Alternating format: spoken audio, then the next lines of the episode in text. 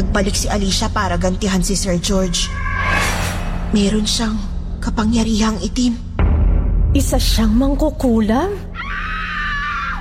Minda, tulungan mo kami!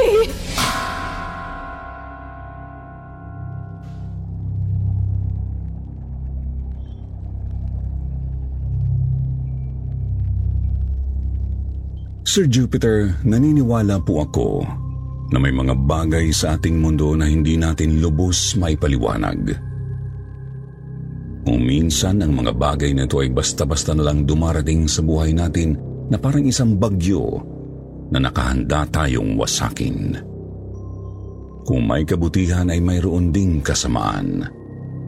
Kaakibat naman ng liwanag ay ang kadiliman.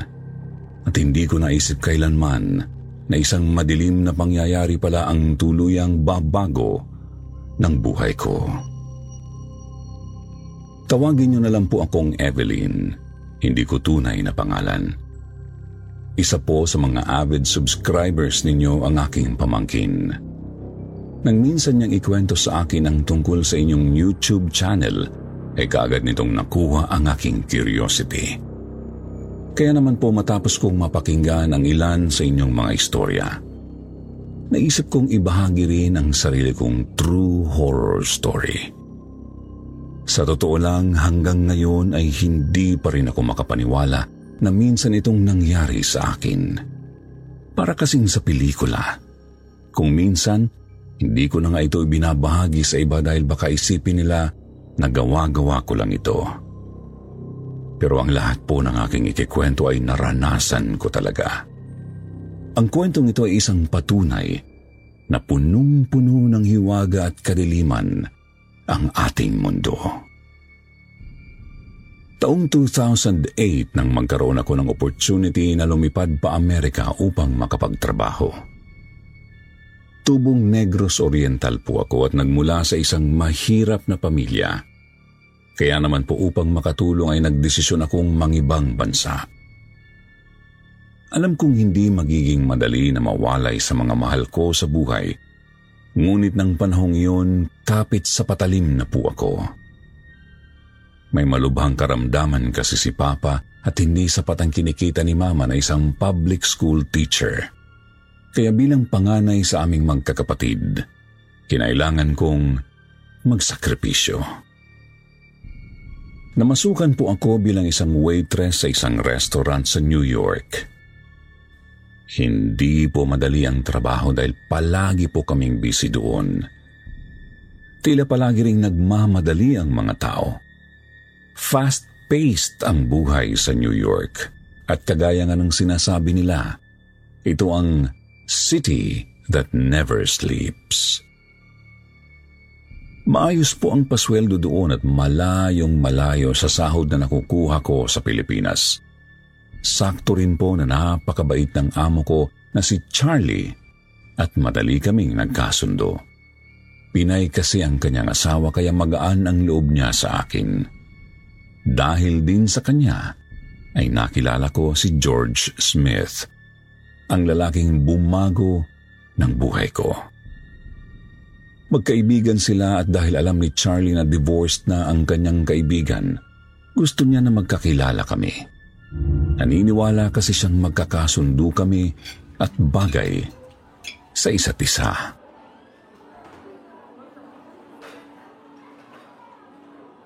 Ano ba kasing ayaw mo kay George? Mabait yun. Tsaka sobrang mapagmahal kagaya ng asawa kong si Charlie. Hindi naman po sa ayaw, Ma'am Carol. Ang sa akin lang, hindi naman po ako nagpunta dito sa Amerika para maghanap ng love life. Nandito po ako para magtrabaho at makatulong sa pamilya. Oo, alam ko yan. Pero wala namang sigurong masama kung mag entertain ka ng manliligaw eh. Hindi mo ba napansin? Mula nung ipakilala ko kayo, lagi na siyang nandito sa restaurant. Araw-araw, walang mintis. Kita mo oh, nakatingin na naman sa'yo. Nakakahiya nga po eh. Baka naman ayaw mo sa kanya dahil mas matanda siya ng 12 years sa'yo. Ay nako, Evelyn. Sinasabi ko sa'yo, hindi na yan mahalaga. Age does not matter As long as nagkakaintindihan lang kayong dalawa.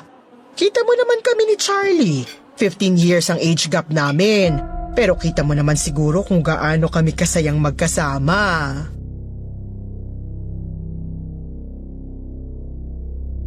Kahit busy sa trabaho, pinipilit pa rin ni George na makausap ako kahit sandali.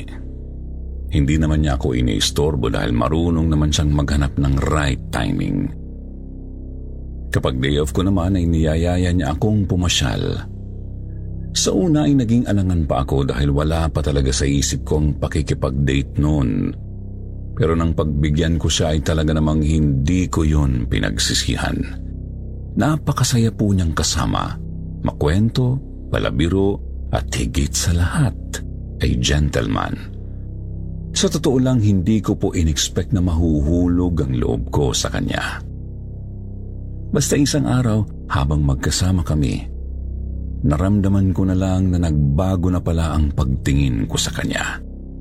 Kaya nang tanungin niya ako kung papayag ba ako na maging girlfriend niya, hindi po ako nahirapang sagutin siya ng oo. Sa loob ng halos tatlong taon ay naging magkasintahan kami. Lagi siyang umuwi sa Texas dahil nandun ang kanyang bahay at negosyo. Nasa real estate po si George at bukod doon ay marami rin siyang properties at negosyo. Pero buwan-buwan naman po niya akong pinupuntahan sa New York. At tuwing nandun siya, sinisiguro niyang sulit ang panahon namin na magkasama. Hanggang sa naisip namin na mag-settle down na dahil pareho naman kaming hindi na bumabata. Handa na si George na pasuking muli ang pag-aasawa sa kabila ng failed marriage niya sa kanyang unang asawa. Ako naman ay sigurado na sa aking nararamdaman at gusto ko rin na siya ang aking mapangasawa.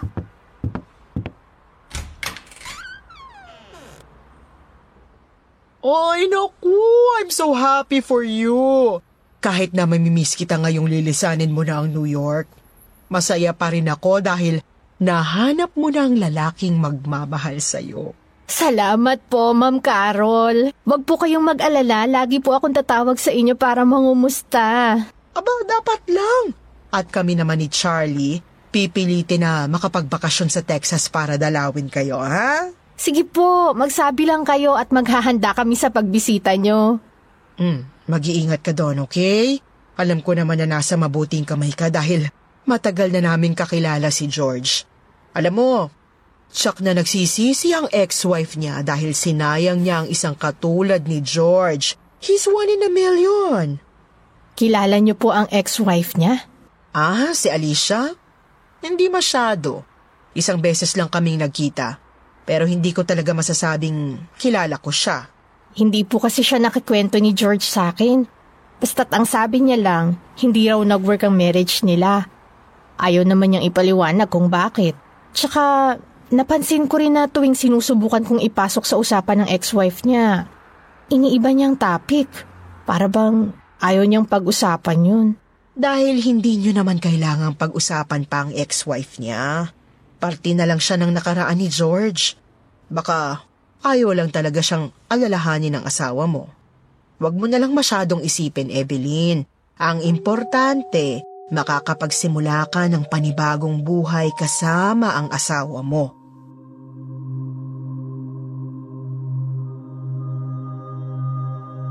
Sir Jupiter, pagkatapos po naming ikasal sa New York ay kaagad na kaming nagtungo sa Texas. Sa isang small town nakatira si George. Malid lang ang populasyon ng nasabing lugar. Tahimik ang paligid. Payapa at sobrang linis. Malayo po ito sa nakasanayan kong environment sa New York. Medyo nanibago ako, pero nagustuhan ko rin naman kahit papano. Namangharin po ako pagkarating namin sa bahay niya, sa bahay namin. Malaki po yun may tatlong palapag at may napakalaking lawn sa harap. Para bahay sa mga nakikita kong American films. Tuwang-tuwa ako nang ipakilala ni George sa akin ang kanyang house helper na si Minda na isa ring Pilipina. Matagal na raw itong naninilbihan sa kanya at hindi na niya pinakawalan dahil sa kabaitan at kasipagan nito. Gayon din naman ang sinabi ni Minda na natili siyang loyal sa asawa ko dahil napakabait raw nitong amo. Sobrang saya ko, Sir Jupiter, dahil mayroon akong makakasamang kababayan. Dahil na rin kay Minda ay hindi ako gaanong nahirapang mag-adjust sa bago kong buhay.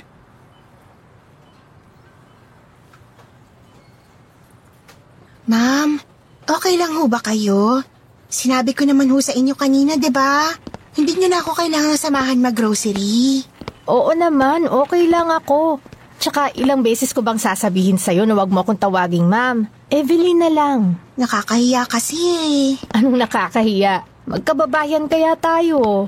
Eh, Kahit na po, asawa kayo ng amo ko eh. Kaya ibig sabihin, amo na rin kita. Tumigil ka nga. Walang amo-amo dito. Pwede tayong magturingan na magkaibigan. Ibang-iba ka talaga sa una niyang asawa. Hindi ko sinasabi to dahil pareho tayong Pilipino ha. Sadyang, mas mabait ka lang talaga sa kanya. Bakit? Masama bang ugali ng ex-wife ni George? Hindi ko po alam kung masama bang ugali niya o sadyang may sakit lang siya sa pag-iisip. Ha? Anong ibig mong sabihin? Masyado siyang in love kay Sir George eh. Alam niyo yung pagmamahal na sobra-sobra? Nakakatakot na. Kasi parang nagiging obsession na eh. Obsessed siya kay George? Gusto niya nasa kanya lang lahat ng atensyon ni Sir. Lahat ng babaeng madikit kay Sir, pinagsesilosan niya. Pati ako. Diyos ko. Pati trabaho ni Sir, kinagagalitan niya dahil kahati niya raw yun sa atensyon ni Sir. Mabutit hindi kanya tinanggal sa trabaho kahit pinagsesilosan ka niya. Pinagtanggol ako ni Sir eh. Tsaka, napakabuhay doon niya ng babaeng yun. Hindi niya kakayaning mabuhay nang walang mauutusan. Kaya kahit ayaw niya sa akin, wala siyang nagawa. Kasi alam niya na kailangan niya ng serbisyo ko eh. Sinaktan ka ba niya? Pinagsalitaan ng masama? Hindi naman. Subukan lang niya't makakatikim talaga siya sa akin. Matapang at palaban kaya tayong mga Pinoy.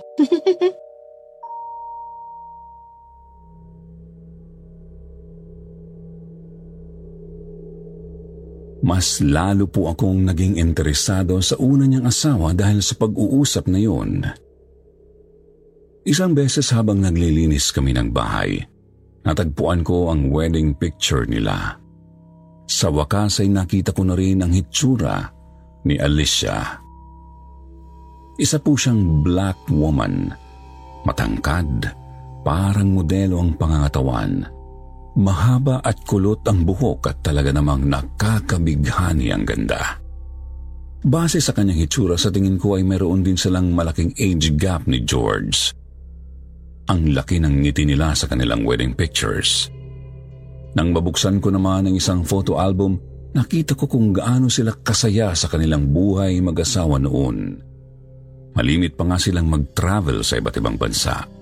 Pero gaya nga ng sabi nila, hindi mo pwedeng ibase sa mga litrato ang buhay ng isang tao. Sa likod pala ng kanilang mga ngiti ay may kadilimang nakatago.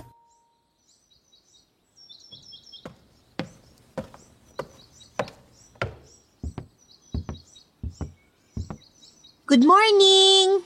Good morning. Nakaalis na ba si George? Oo, may maaga raw siyang business meeting. Nasabi na raw niya sa'yo kagabi, kaya't hindi ka na niya ginising. Nabanggit niya nga sa akin. Kumain ba siya? Pinilit ko pero ayaw talaga eh. Uminom lang ng kape tapos nagmamadali nang umalis. Ang tigas talaga ng ulo nun. Ko, masanay ka na. Hindi talaga ma-breakfast si Sir eh. O sige, paghahanda na kita na makakain na. Wag na ako nang bahala. Tsaka nga pala, hindi ka ba nahirapang matulog kagabi? Ang ingay-ingay ng mga aso eh. Ilang beses ako nagising. Oo nga, napansin ko rin ang ingay ng mga aso ni Sir kagabi. Nagtindigan nga ang mga balahibo ko eh. Alam mo naman yung paniniwala natin sa Pilipinas, 'di ba? Pag tumatahol ang mga aso ng ating gabi. Multo, parang hindi naman uso yun dito. Tsaka wala naman akong nararamdamang kakaiba dito sa bahay na to. Sa bagay, yung tagal ko na nagtatrabaho dito. Wala naman ako napansin kahit anong nakakatakot.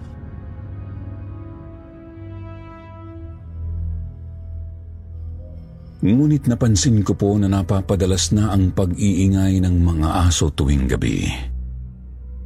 Nahihirapan po akong makatulog at nababahala na rin ako. Alam ko namang hindi yun magnanakaw dahil mahigpit ang security system sa bahay. Pero hindi ko po maiwasang mag-isip ng kung ano-ano, lalo na po't napansin kong tila laging may mga matang nakasunod sa mga galaw ko. Naisip ko kasing lumas-labas ng bahay at mamasyal ng mag-isa para maging familiar ako sa lugar. Minsan ay nagpresinta ako kay Minda na ako na ang bibili ng groceries. Naglalakad din ako sa parks at kung minsan, tumatambay sa public library. Sinubukan ko rin ang mga maliliit na restaurants at cafes doon hanggang sa may mga naging kaibigan ako. Masaya na sana dahil feeling ko ay unti-unti na akong nakakapag-adjust sa bago kong buhay. Pero ang hindi ko lang po maintindihan ay kung bakit hindi ako mapakali. Para bang may nakaambang panganib na hindi ko maipaliwanag. Minsan nga'y naiisip kong baka masyado lang akong paranoid. Pakiramdam ko kasi palaging may nakamasid sa akin.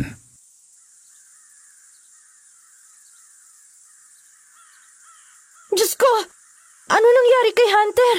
Di ko alam. Basta naabutan ko na lang siyang walang buhay kaninang pagkagising ko eh. Sinek ko na rin ng CCTV. Wala namang nakapasok sa atin. Ang nakita ko lang, basta na lang nangisay ang aso hanggang sa tuluyang pawian ng buhay. Kawawa naman siya. Nakabukas po ang bibig ng aso. Nandidilat ang mga mata. Nakatihaya at matigas na matigas na ang katawan. Nilalangaw na rin ito lalo pat napakaraming sugat ang makikita sa katawan ng pobreng aso. Halos masuka po ako sa aking nakita, Sir Jupiter. Hindi ko maipaliwanag kung ano ang kahindik-hindik na nangyari dito. Wala namang pumatay o lumason sa aso pero paano yun nangyari? Isang gabi po nagtaka ako kung bakit hinahanap ng aking asawang si George ang kulay puti niyang kumot. Hindi po siya mapakali dahil ang akala niya ay nawala ito. Sinabi ko po sa kanya na pinalaban ko yun kay Minda kaninang umaga. Pansin ko kasi na lagpas isang linggo na niya itong ginagamit. Bigla siyang nagalit. Ang sabi niya, sa susunod raw, Huwag kong gagalawin ang kumot niya nang hindi nagpapaalam. Nasaktan po ako lalo na't yun ang unang beses na pinagtaasan niya ako ng boses. Ngunit nang mapansin niya ang pagguhit ng sakit sa aking mukha, kaagad na lumambot ang kanyang boses at ekspresyon. Hinagod niya ang aking likuran, mahigpit niya akong niyakap at humingi ng tawad.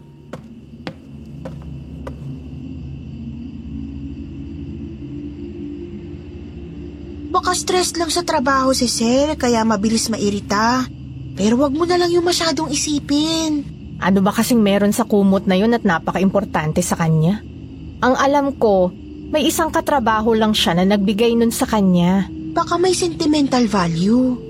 Nagawa niyang pagtaasan ng boses ang sarili niyang asawa dahil lang may sentimental value ang isang kumot sa kanya? Alam mo, Minda, napapansin ko ang bigla ang pagbabago ni George nitong mga nakaraang linggo. Minsan ay nakikita ko siyang tulala. Tapos parang lagi siyang iritable. Kagaya nga ng sinabi ko sa'yo, baka stressed lang si Sir. Hindi natin alam. Baka may problema lang siya sa negosyo na hindi niya sinasabi sa'yo. Napansin ko rin na tuwing hating gabi ay bumabangon siya at tumatayo sa may bintana para bang may tinitingnan siya. Pero para rin siyang wala sa sarili. Sinubukan mo na ba siyang tanungin kung may problema siya? Maraming beses na. Kung hindi siya nagagalit, iniiba naman niya ang usapan. Ay, hindi ko na alam ang gagawin ko. Sir Jupiter habang tumatagal ay tila palala ng palala ang sitwasyon namin. Dalawa pa sa mga aso ng aking asawa ang misteryosong namatay. Kagaya ng unang asong namatay, wala ring nanakit sa mga ito bigla na lang nangisay at nawalan ng buhay. Natagpuan na lang naming nilalangaw na ang mga ito. Bukod sa pagkamatay ng mga aso, nababahala na rin po ako sa behaviors ng aking asawa. Napapadalas ang pagkakaroon niya ng bangungot. Ayon sa kanya, napapanaginipan niya na may sumasakal sa kanya pero hindi niya alam kung sino. Palaging kulang sa pahinga ang aking asawa dahilan upang mas lalo siyang maging iritable. Isang araw nagpunta ako sa grocery store kagaya ng aking nakagawian. Napansin ko ang isang babae na nakasunod sa akin. Kung saang aisle ako pumupunta ay naroon din siya. Black woman po siya at kamukha ng ex-wife ni George na si Alicia. Nung unang beses ko nga siyang nakita ay akala ko si Alicia ang kaharap ko. Pero na-realize kong mali pala ako dahil simple lang itong tingnan. Malayong malayo sa maganda at glamorosang ex-wife ng aking asawa. Ang hindi ko lang maintindihan ay kung bakit niya ako sinusundan. Binilisan ko na lang po ang pamimili dahil nawiwirduhan na ako sa kanya. Hindi ko na nga nakompleto ang lahat ng bibil ko dahil sa aking pagmamadali.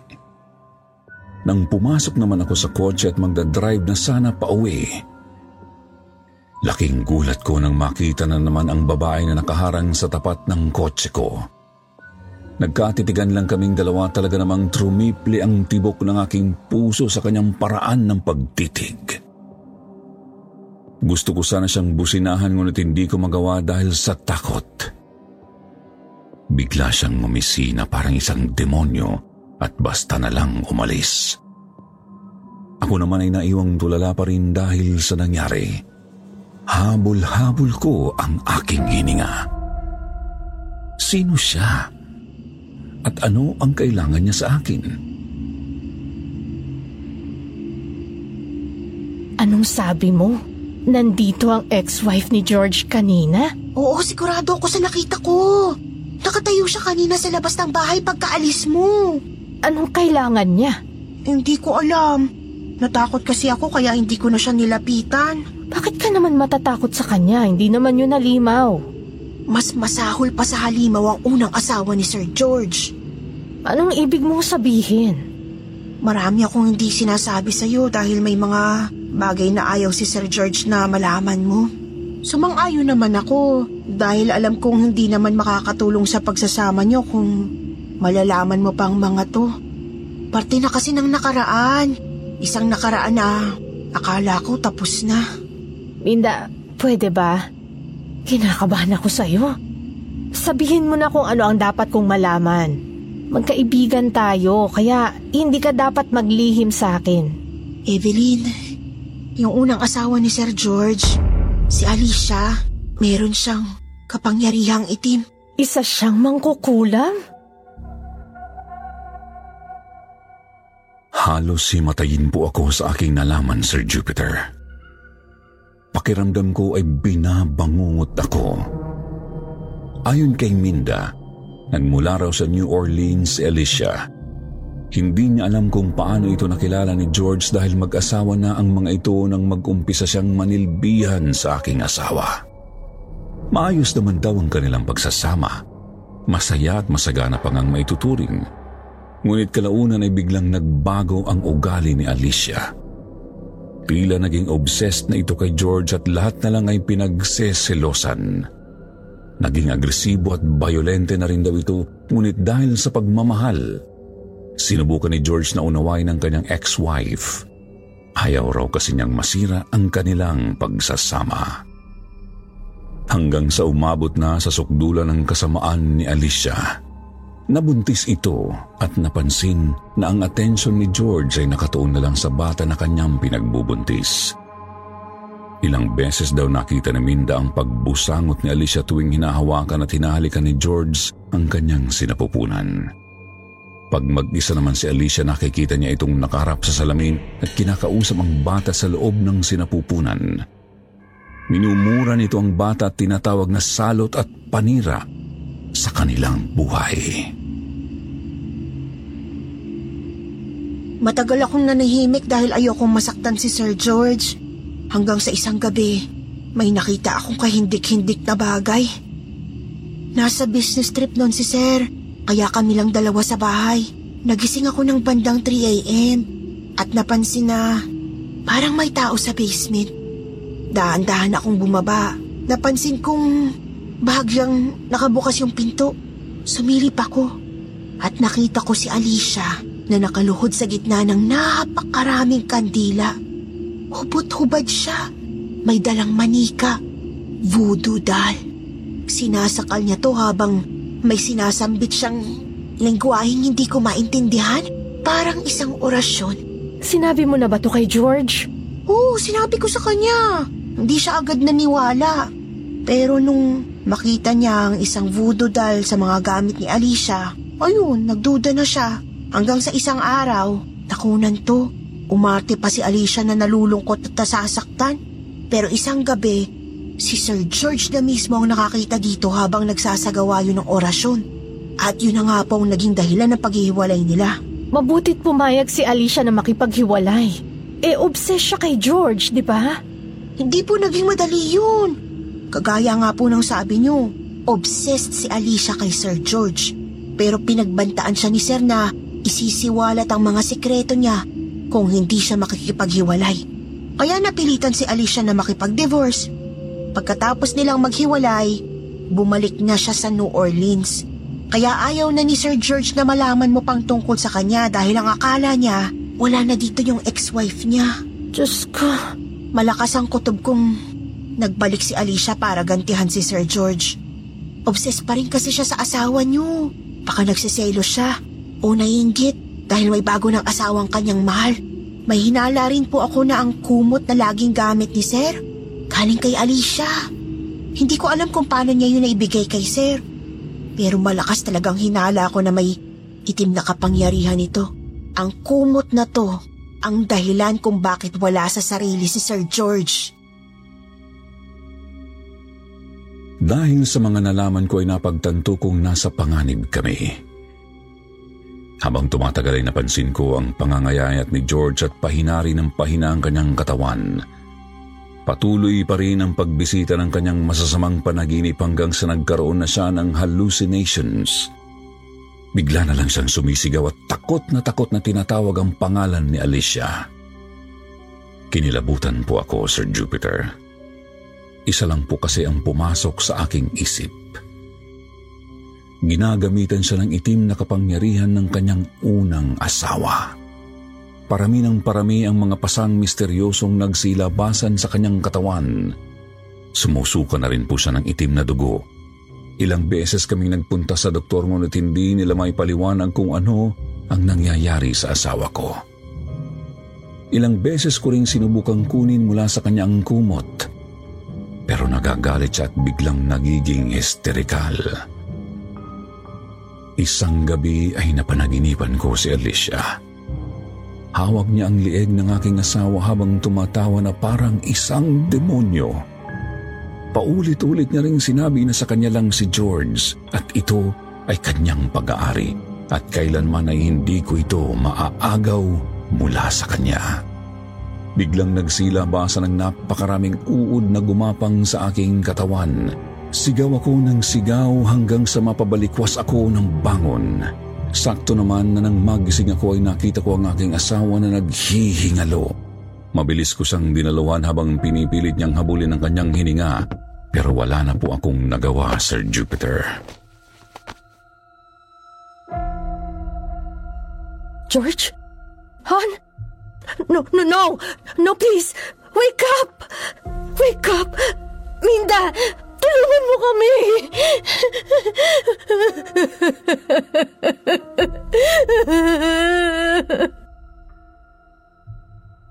Pakiramdam ko ay para akong pinagsakluban ng langit at lupa nang namatay ang aking asawa.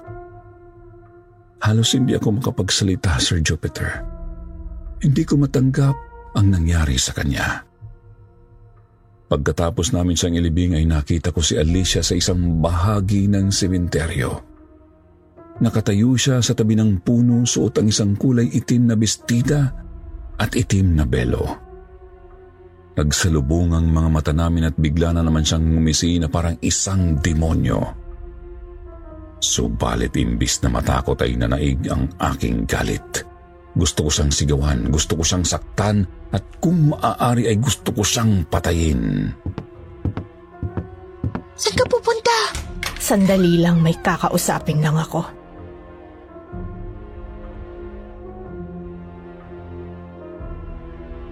Ngunit nang lumapit ako sa kinaroroonan niya ay bigla na lang siyang nawala.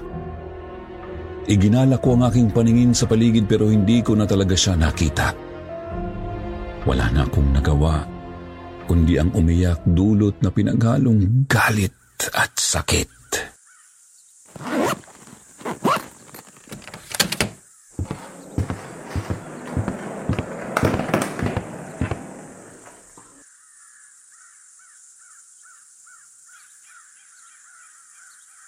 Sigurado ka bang babalik ka sa New York? Sa'yo naman nakapangalan ng bahay na to eh. Tsaka may properties din na pinamana si Sir George sa'yo. Pwede mong ipagpatuloy ang buhay mo rito. Hindi ko kaya. Masyadong maraming masasakit na alaalang lugar na to. Mas gusto kong lumayo dito para makalimutan ko kahit pa paano ang mga nangyari. Desisyon mo pa rin yan. Basta kung gusto mong bumisita, ha, sabihin mo lang. Ikaw nang bahala dito sa bahay ha. Yung mga iniwan ni George sa akin. Pag-iisipan ko muna kung ano ang gagawin ko sa mga yon. Makikipag-meet ako sa abogado niya as soon as handa na ako. Sa ngayon, gusto ko munang magluksa. Naiintindihan ko. Hindi madali ang mga pinagdaanan mo. At mas mabuti nga na hayaan mo muna ang sarili mo na magluksa.